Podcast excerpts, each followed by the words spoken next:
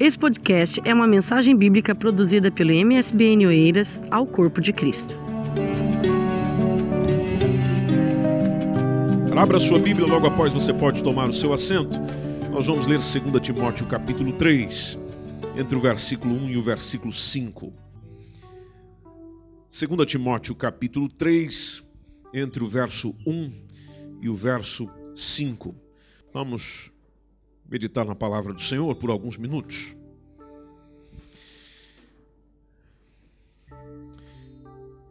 Esse texto, logo no versículo 1, diz que nos últimos dias sobrevirão tempos trabalhosos, tempos difíceis, tempos complicados, tempos terríveis. Por que, Paulo? Porque haverá homens amantes de si mesmos, haverá pessoas avarentas, haverá pessoas presunçosas, soberbas, blasfemas, desobedientes a pais e mães, gente ingrata, profana, pessoas que não têm afeto natural, pessoas que serão irreconciliáveis, pessoas que serão caluniadoras, incontinentes, pessoas cruéis, pessoas que não terão amor para com os bons. Será gente traidora, obstinada, orgulhosa, mas amigos dos prazeres, dos deleites, do curtir, do aproveitar, do sorrir, do dançar, do fumar, do beber, do que amigos de Deus. Ah, sim, alguns vão ter uma aparência de piedade. Parece, mas não é. Terão aparência de piedade, mas negarão a eficácia, a eficiência desta mesma piedade. Destes, qual o conselho? Afasta-te. Pode tomar seu assento, por favor. Você olha para essa parte dizendo: Destes afasta-te, aí você diz: É mesmo, eu tenho que ir para longe de quem tem esse tipo de comportamento. Bom, deixa eu te trazer uma informação maravilhosa. Nós temos que ir para longe de quem tem este comportamento que se diz irmão que se diz irmã. Nós estamos num culto de missões, foi falado aqui bastante sobre a necessidade de pregarmos o evangelho, de falarmos de Jesus. Aí você olha para um versículo como esse e diz: Poxa vida, esse versículo parece que foi escrito hoje. Por quê? Porque tudo que está na lista é o que você enfrenta todo dia no seu local de trabalho, é o que você enfrenta todo dia no transporte, é o que você enfrenta todo dia nas relações, na família, e às vezes até dentro da própria igreja. Por isso que essas pessoas amantes de si mesmas, essas pessoas apegadas ao dinheiro, essas pessoas que são incapazes de se controlar, que são orgulhosas, que zombam de Deus, que desobedecem aos pais, conforme vai dizendo o texto, que são ingratas, que são completamente más, gente dura de coração, Gente que não se submete a ninguém, não submete aos outros. Ele quer ser o dono, a dona do narizinho, do narizinho dele, dela, e ainda quer que os outros se submetam ao nariz dele, ao nariz dela. Não se submete, não se humilha, não vai para baixo, nunca vai para o chão, só quer ir para cima. Nem diante de Deus ela se humilha. Quer dirá diante de uma outra pessoa. Gente que é má, gente dura de coração, conforme já foi dito, gente mentirosa, gente desordeira, gente que não se incomoda com a imoralidade, pessoas rudes, pessoas cruéis, pessoas que zombam daqueles que procuram ser bons, pessoas que são traidoras, traidoras dos seus amigos, traidoras da sua família, traidoras dos seus irmãos, é gente atrevida, é pessoa cheia de orgulho é pessoa que prefere amar o prazer, é um hedonista. Vive para o prazer e o prazer vive para ela. Se não houver prazer no que faz, não faz. Se não houver prazer no se envolver com aquilo, não é bom, porque só é bom o que dá prazer. O desprazer é ruim, mas o prazer é sempre bom. É esse tipo de gente que o texto se refere. Mas lá o versículo 5 é que quebra o paradigma, dizendo que tem aparência de piedade, tem aparência de religioso, tem aparência de um crente, tem aparência de um evangélico, mas não é. Mas não é. Nós poderíamos muito bem focar nisso hoje e tomar a questão do destes afasta-te e aplicar esse texto e ver como é que esse texto é trazido para a nossa realidade, mas eu gostaria de chamar você nesse mesmo texto para uma outra perspectiva, onde a referência do texto já não seria afasta-te, seria aproxima-te.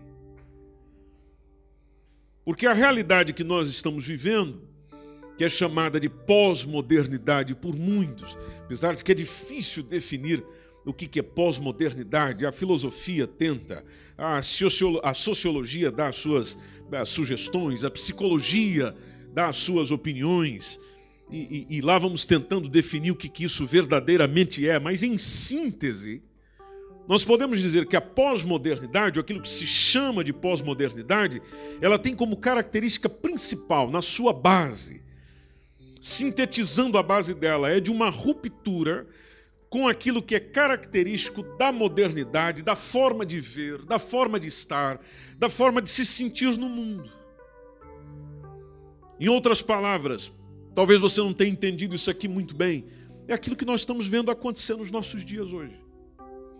Então, por exemplo, você vê acontecer nos nossos dias as pessoas envolvidas e escravas de um consumismo, onde a a, sociedade é obcecada pelo consumo, o prazer, a satisfação encontra-se na aquisição. Se eu não tiver esse equipamento, eu não sou feliz. Se eu não tiver ah, esse produto, eu não tenho realidade favorável para viver. Ah, eu estou perdendo sono porque eu ainda não tenho o último lançamento do iPhone. Eu não tenho o último lançamento da Samsung. Eu não tenho aquele telemóvel que saiu agora que se torna um tablet. Eu preciso ter isso, enquanto eu não tiver isso, eu não tenho paz, eu não tenho sossego. Enquanto eu não tiver aquela casa dos sonhos, eu não tenho sossego. Enquanto eu não possuir aquilo, eu não tenho paz no coração. É esse tipo de gente que nós encontramos andando no shopping agora. É esse tipo de gente que você vê encher os centros comerciais e talvez nem sempre saindo de lá carregado de compras, mas uma coisa é certa: entrou lá carregado e se mantém lá carregado de desejos. E não sacia os seus desejos porque não tem dinheiro para comprar. Mas desejoso de que o dinheiro houvesse para poder chegar e comprar tudo o que se quer. Tanto que se utiliza a expressão dizendo: Ah, se eu tivesse dinheiro. Eu chegava aqui e comprava tudo isso. Consumismo. Não existe a pergunta se eu preciso.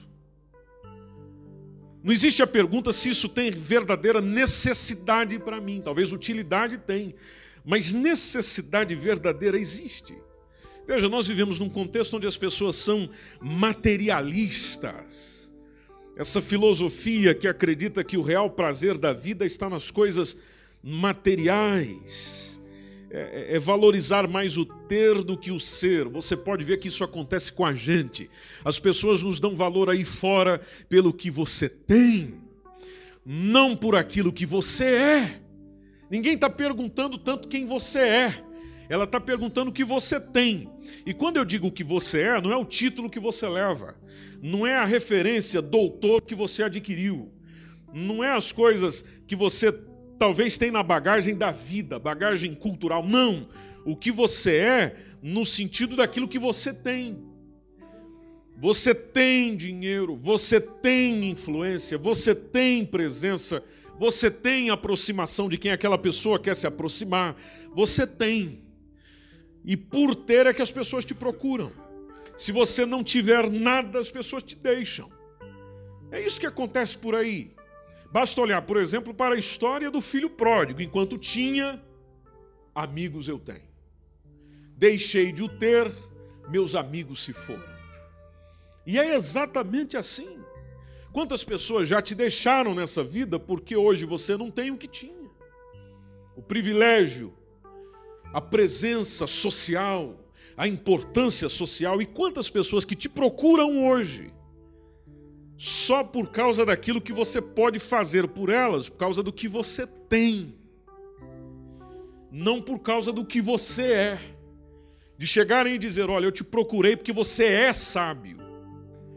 Eu te procurei porque você é uma pessoa inteligente para poder me acrescentar alguma coisa.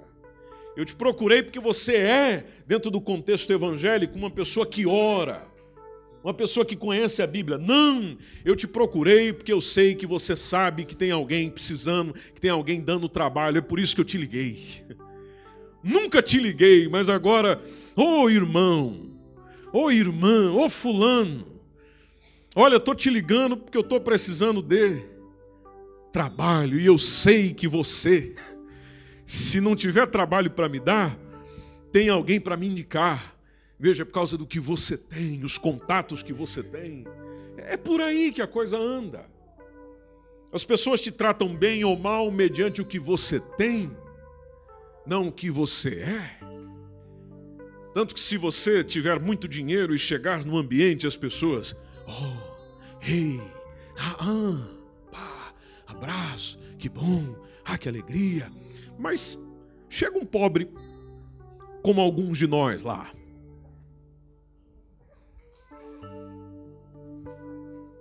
O hedonismo, o hedonismo tem dominado a cabeça das pessoas de um jeito maluco, de um jeito doido. Essa doutrina que tem como fundamento de que o prazer é a finalidade.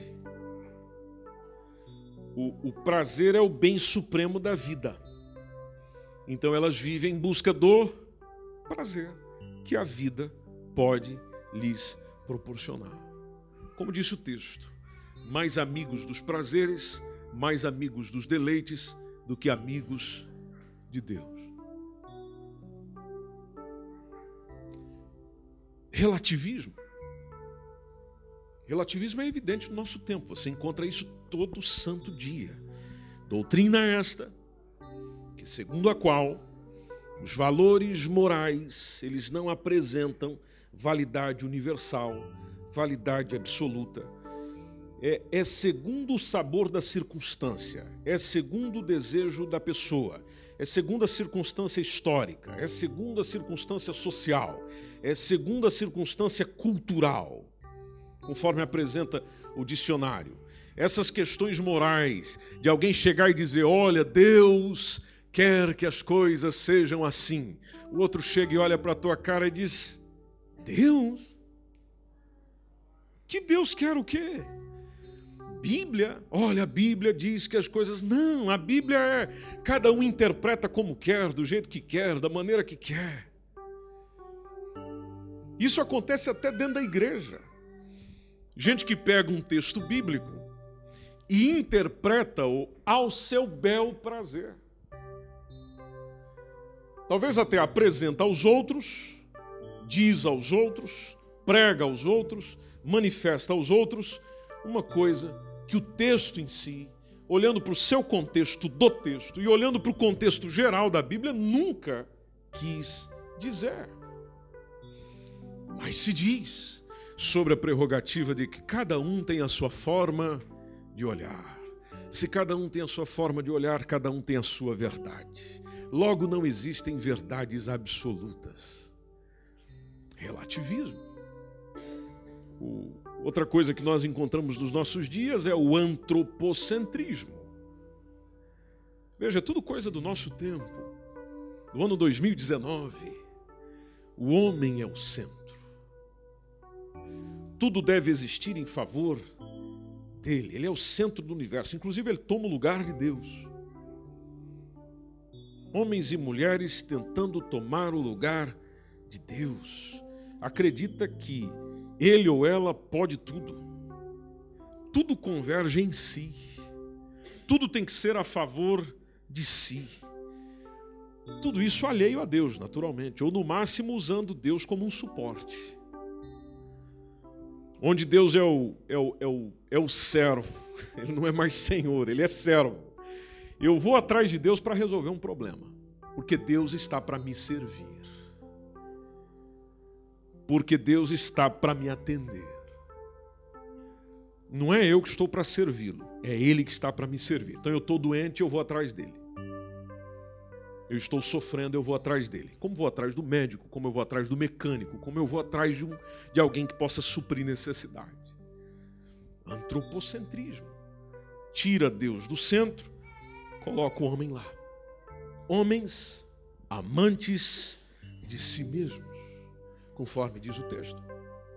Você vai concordar comigo de que nós, por exemplo, estamos encontrando cada vez mais a presença do individualismo que o antropocentrismo gera, produz o individualismo, onde a coletividade dá o lugar à individualidade. Onde a, a, o importante é que o indivíduo se dê bem. O importante é que eu me dê bem. Eu não levo em, em, em consideração as necessidades do próximo, as necessidades do outro. O importante são as minhas necessidades. O outro que se lixe. Isso leva a uma outra coisa que é o privatismo, onde ninguém tem nada a ver. Ah, você já deve ter ouvido essa frase. E dito esta frase, ninguém tem nada a ver com a minha vida. E eu nada tenho a ver com a vida de ninguém. Tem outras frases que representam muito bem o privatismo, é fica na sua, que eu fico na minha. Até o pessoal fez uma musiquinha dizendo cada um no seu quadrado. Quem já cantou essa música diz amém.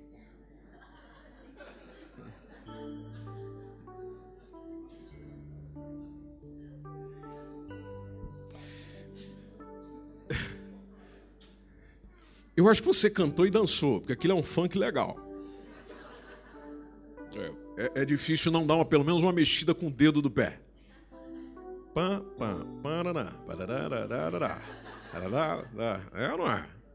É, é, é, é oriundo dessa ideia do, do individualismo, de, de se privar, de se fechar.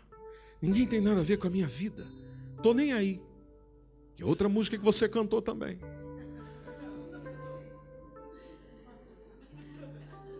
Lembra disso? Lembra disso? Ah, você cantou. É, tô nem aí, tô nem aí. Ah, cada um dará conta de si mesmo. Nós utilizamos muito essa do nosso meio. Olha, meu irmão, minha irmã, cada um dará conta de si mesmo. Você já, já prestou atenção de como nós estamos fugindo da prestação de contas? E é justamente a prestação de contas que evita eu cometer alguns erros na vida. É ter alguém que eu preste contas. Hoje em dia nós não queremos prestar conta nem para o cônjuge. Onde você vai? Não te interessa. Onde você teve? O que você tem a ver com isso? E é uma pessoa que você casou. Aí você recebe teu filho e tua filha em casa. Onde você teve? Ah, tive por aí. Ou seja, veja que até os filhos já perderam o senso de prestar conta ao pai. Como o Theo vai prestar conta um dia por esses gritos que ele está dando aí. De prestar conta ao pai, de prestar conta à mãe, ou de você chegar a alguém e dizer: Olha, eu estive em tal lugar, ou eu estou fazendo isso, isso, isso. Até na igreja nós temos perdido isso. Eu lembro que antigamente as pessoas se dirigiam ao pastor, não é para todo mundo, não, é ao meu pastor, ao meu pastor. Pastor, eu não vou estar no culto por causa disso, disso, disso. Prestação de conta. Pastor, eu não estive por causa disso, disso, disso. Questão de três semanas atrás, eu estive reunido com um pastor, esse pastor chegou e falou para mim assim: ele falou, olha, lá na igreja onde eu estou pastoreando, que é uma igreja fora de Portugal, ele disse: as coisas que infelizmente eu tive que desligar as pessoas da comunhão da igreja, não é porque elas vieram me confessar. É eu que descobri. Veja, nós até perdemos o sentido de confessar o nosso pecado. Você é solteiro, foi lá e transou com alguém. Isso é fornicação. O mínimo que eu deveria fazer é, em primeiro lugar, correr para o meu Deus. Se é que você sente pelo pecado que cometeu. Tem isso também. Se é que sente pelo pecado que cometeu. Depois procurar aquele que você mesmo escolheu para cuidar da sua espiritualidade. Dizer, pastor, é o seguinte. Nós estava lá, conversa vai, conversa vem. E eu. Aí as coisas, você pode ver que na sua vida vai complicando, muita coisa vai complicando a sua emoção, vai complicando a sua cabeça, porque você não confessa, você não presta conta para ninguém. Você acha que ninguém tem a ver com a tua vida.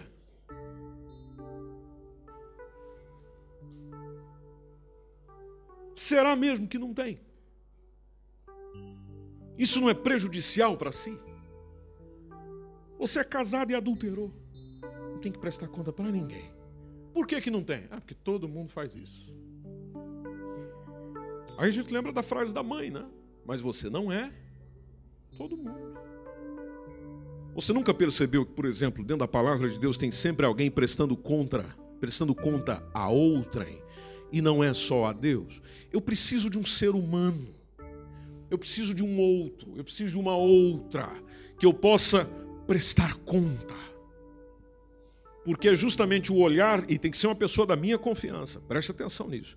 Porque é justamente o olhar dessa outra pessoa que me ajuda a manter a rota. Hoje nós vivemos perdidos, desorientados, porque não abrimos o coração para alguém de confiança e alguém que pode nos dizer, pelo menos, ó, ó, ó ajusta aqui, ó, aqui, ó, aqui, aqui, vem para cá. Olha, aconteceu isso, aconteceu então, então vamos fazer assim. Alguém que possa te acompanhar na vida.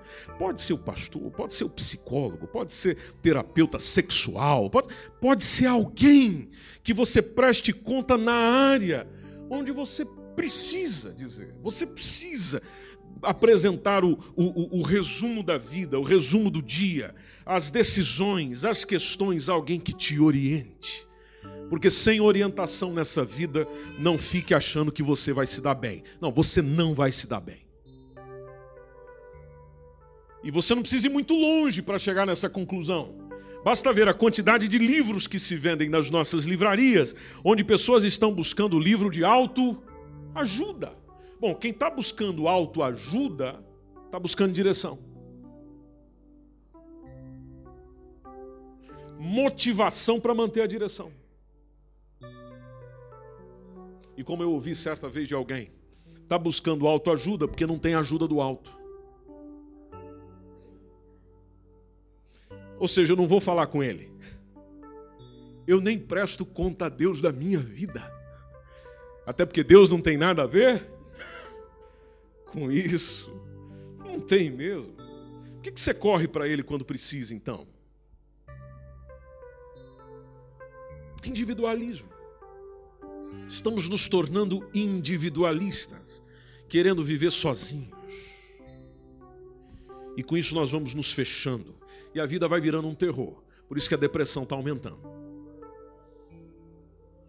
A depressão aumenta porque falta o outro. Por isso que um dos principais sintomas dela é quem já está se isolando. Falta o outro. E a gente precisa entender, gente querida, nós precisamos entender, o Senhor nos criou para viver em comunidade. Juntos. Ah, mas eu não gosto dos outros. Alegre-se, tem muita gente que não gosta de você também. Ah, mas eu não aguento o temperamento, o comportamento daquela pessoa. Alegre-se.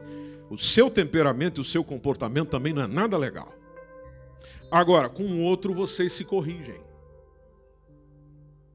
Deus coloca o outro para ser uma bênção na tua vida. Para ajustar as coisas. Para que com o outro você aprenda a ser o que você não é. e entenda o que Deus é. Porque nós só entendemos a bondade de Deus, a paciência de Deus, a longanimidade de Deus, quando nós passamos a conviver com alguém. Aí você entende o que ele é. E, e que maior prova do Deus que não é sozinho. E quando você estuda a Trindade, você vê um Deus, porém, que se apresenta três. Nem ele mesmo não é sozinho. E por que, que você acha que sozinho você vai longe? Não, sozinho, como diz um provérbio africano, você vai mais rápido. Mas mais longe, não vai. Você precisa do outro. Não deixe o individualismo do nosso tempo tomar a sua vida quando não foi para isso que Deus te criou. O imediatismo, então. Nós estamos num, num, numa, numa, sociedade que busca soluções imediatas para as necessidades. É a geração instantânea. Até o macarrão é instantâneo. O lanche é instantâneo. É tudo instantâneo. Tem que ser tudo muito rápido. Você pode ver que se a gente tiver num espaço e aquilo já demorou uns três minutos. Ah, nós já estamos malucos. Imediatistas. O secularismo. O que seria o secularismo? É o desencanto com a religião. As pessoas, de certa forma, fogem daquilo que está associado a, a religar, ao religar o homem a Deus. O homem se afasta de Deus, se afasta de questões espirituais. É aqui onde entram os profanos do texto. Profanos. A, a, a desmistificação, ou seja, as pessoas pegam aquilo que se diz verdade e querem desmistificar isso. Bom, eu acho isso bom. As pessoas estão pensando mais. Mas lá está, estamos pensando errado. Ah, mas como estamos pensando errado? Estamos pensando errado porque nós não estamos a considerar aquilo que é essencial para uma vida de qualidade. E, e sobre isso falamos outro dia. As, a globalização, por exemplo, que tem feito coisas maravilhosas com a gente. A comunicação, por exemplo, com a globalização é uma coisa fantástica. Hoje você poder contactar com pessoas, fazer negócios com gente de outro lado do mundo. Que coisa boa. Que coisa maravilhosa nesse sentido. É, as pessoas assumindo posturas mais democráticas, o que é um benefício também dessa própria globalização. Só que este acesso está a fazer também com que muitas pessoas percam a sua originalidade, a sua autenticidade, porque elas passam a querer imitar os outros. Logo eu perco a minha vida imitando a vida de outro, ou querendo viver a vida do outro, porque eu tenho acesso a algumas informações desse outro. Com essas informações eu quero trazer para mim. Isso acontece, por exemplo, com a hiper, não é nem super, é hiper valorização da estética. Hoje nós vivemos na época do culto ao corpo. Quem é que não gosta de ver um corpo bonito? Que levante a mão. Olha aí, todo mundo gosta. E se a gente caminhar pela Bíblia, faz até sentido. A Bíblia nos apresenta que o corpo é templo Espírito Santo, bom, eu preciso cuidar bem dele. Eu tenho que considerar a saúde, eu tenho que considerar o meu bem-estar, eu tenho que considerar o tempo do descanso, eu tenho que considerar o tempo do lazer, eu tenho que cuidar do corpo. Não há nenhum erro nisso. Agora, quando eu faço do corpo um culto, um objeto a ser adorado, um objeto a ser venerado, um objeto a ser glorificado, um objeto a ser buscado, bom, então eu estou coisificando. Logo eu olho para alguém não como um ser humano. Eu olho para alguém como um objeto que está para me dar prazer. Não é por causa disso que a pornografia faz sucesso? Onde o corpo, ou aquilo que se vê, não é para considerar o ser humano, não, é para ver a estética do corpo. Porque aquilo é objeto aquilo é carne. E para o indivíduo ser carne, por isso que se diz comer. onde o indivíduo olha para uma mulher não há respeito por ela. Ela é um objeto. Estamos ou não estamos vivendo isso? Da mesma forma de lá para cá. A mulher olha para o homem e vê aquele José da vida, objeto. Coisificação, entronização do corpo. A superficialidade, mas que loucura! Nós estamos vivendo um tempo superficial. As relações, elas são é, rasas. O conhecimento sobre o outro é raso. A sociedade não se compromete com nada, porque é tudo superficial. A gente se encontra, une, tira uma foto por uma causa. Saiu dali, todo mundo esquece da causa, vamos embora. Perda de referência. É uma característica do nosso tempo também, onde se abre mão dos referenciais. E se abrindo mão dos referenciais, a gente está sem norte. Alienação em massa, onde a, a, a mídia, filmes, alienam as pessoas, leva as pessoas a viver uma realidade ou querer viver uma realidade incomum. E aí chamam que a religião é o ópio do povo. Mas onde? Eu vejo outras coisas sendo ópio do povo, por exemplo, futebol. Porque eu vejo as pessoas fazendo pelo futebol que não fazem na religião. Aquilo que nós encontramos da inversão de valores, onde o bom agora é mal e o que é mal agora passou a ser bom. A desestruturação do modelo familiar.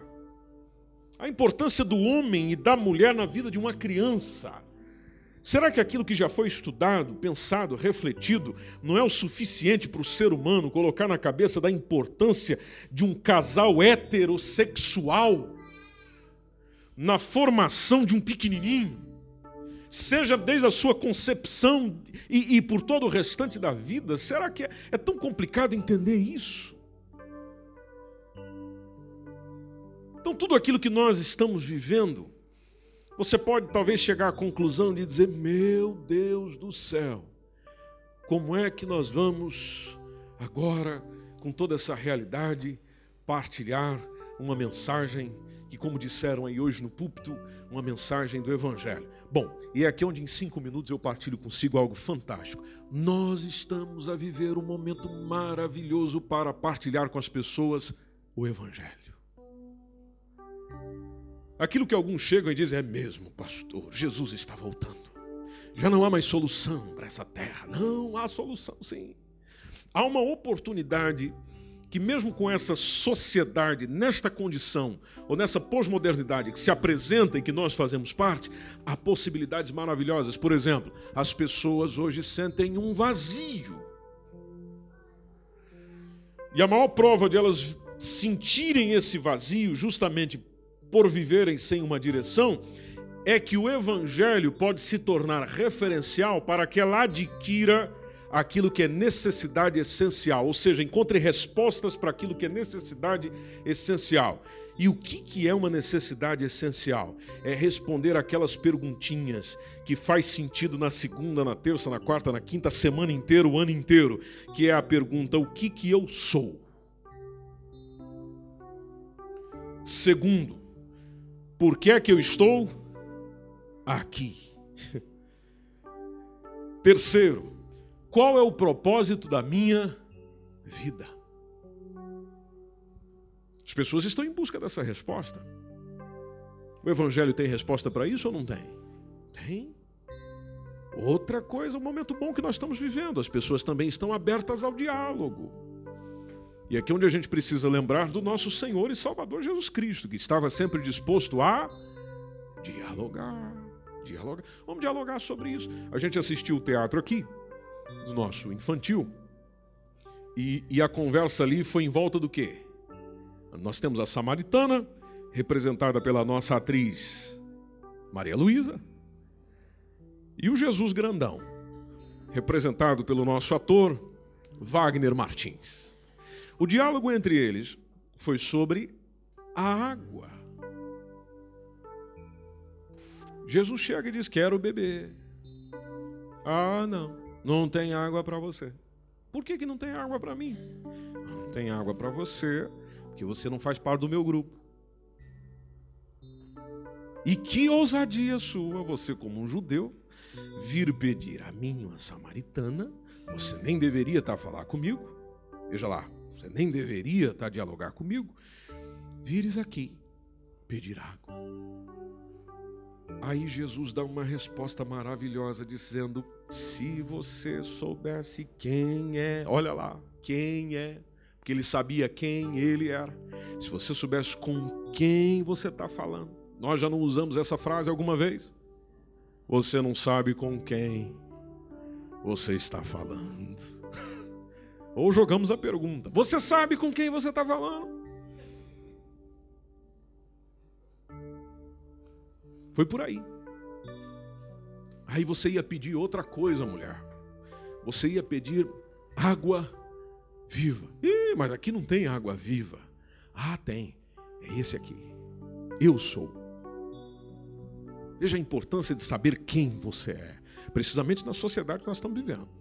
Eu sou a água viva. Em outras palavras, e você pode ler depois todo o capítulo 4 de João. Em outras palavras, Jesus está dizendo: Eu sou o que você precisa. A sociedade também está dando oportunidade de nós podermos partilhar e, e, atender dentro desse diálogo numa proposta de saciar a sede e a fome espiritual que o ser humano tem. O homem tem sede de Deus, gente. Você pode conversar com qualquer outra pessoa e você pode ver que aquilo que ele ou ela vai dizendo é suprido, é atendido com a presença de Deus. Então tem oportunidade para falar do Evangelho. Estamos a viver um excelente tempo para isso. Não é um tempo ruim, não, é um excelente momento para isso. Os problemas de ordem familiar, os problemas de ordem social, não parece que a sociedade está tá, tá maluca, está tá doida.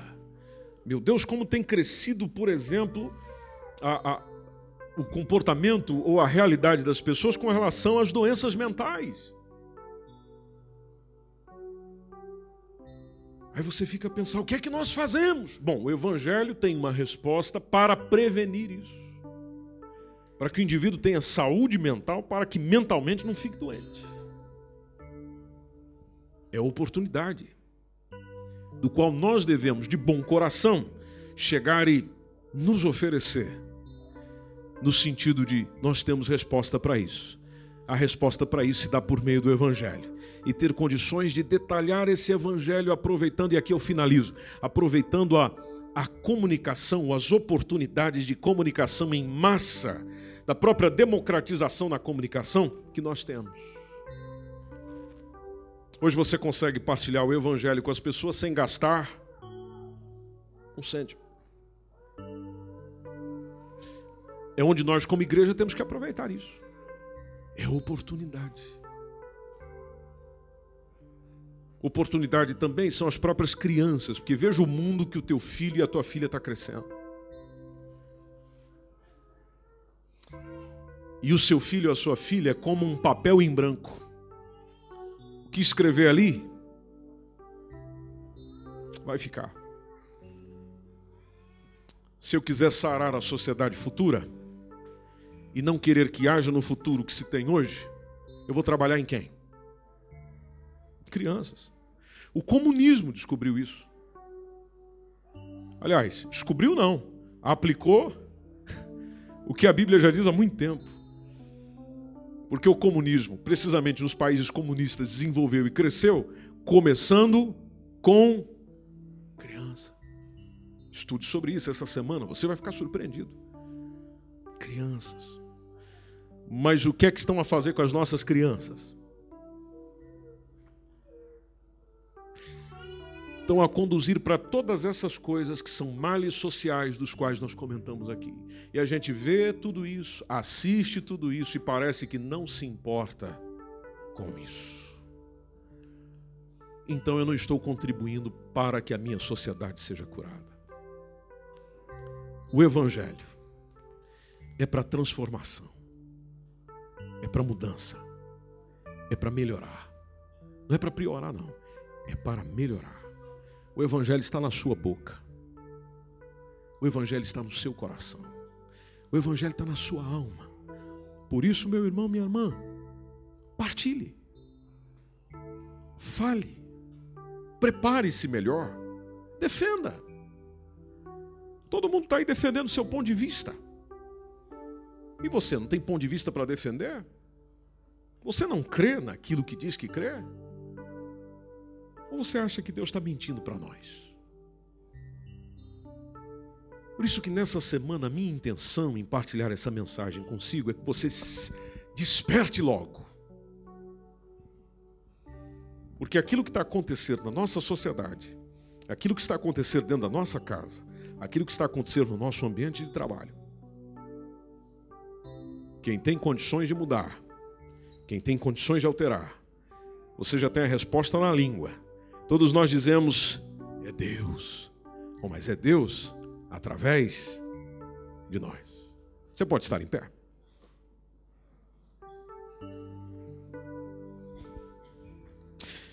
Mas, pastor, o texto diz: Destes afasta-te. Você entendeu? Destes afasta-te. Quem diz ser seu irmão. E se você for para o Evangelho dentro desse pensamento, você vai encontrar muito texto bíblico.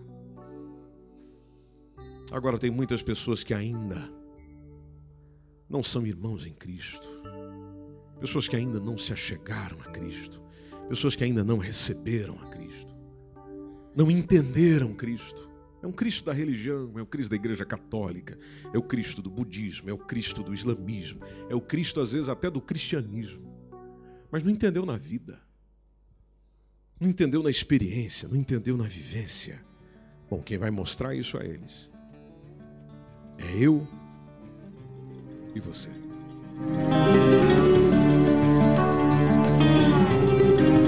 Esse foi mais um podcast, uma mensagem bíblica produzida pela igreja MSBN Oeiras. Siga-nos nas nossas redes sociais, Facebook e Instagram. Subscreva o nosso podcast e também o nosso canal do YouTube. Saiba mais informações em msbnportugal.com.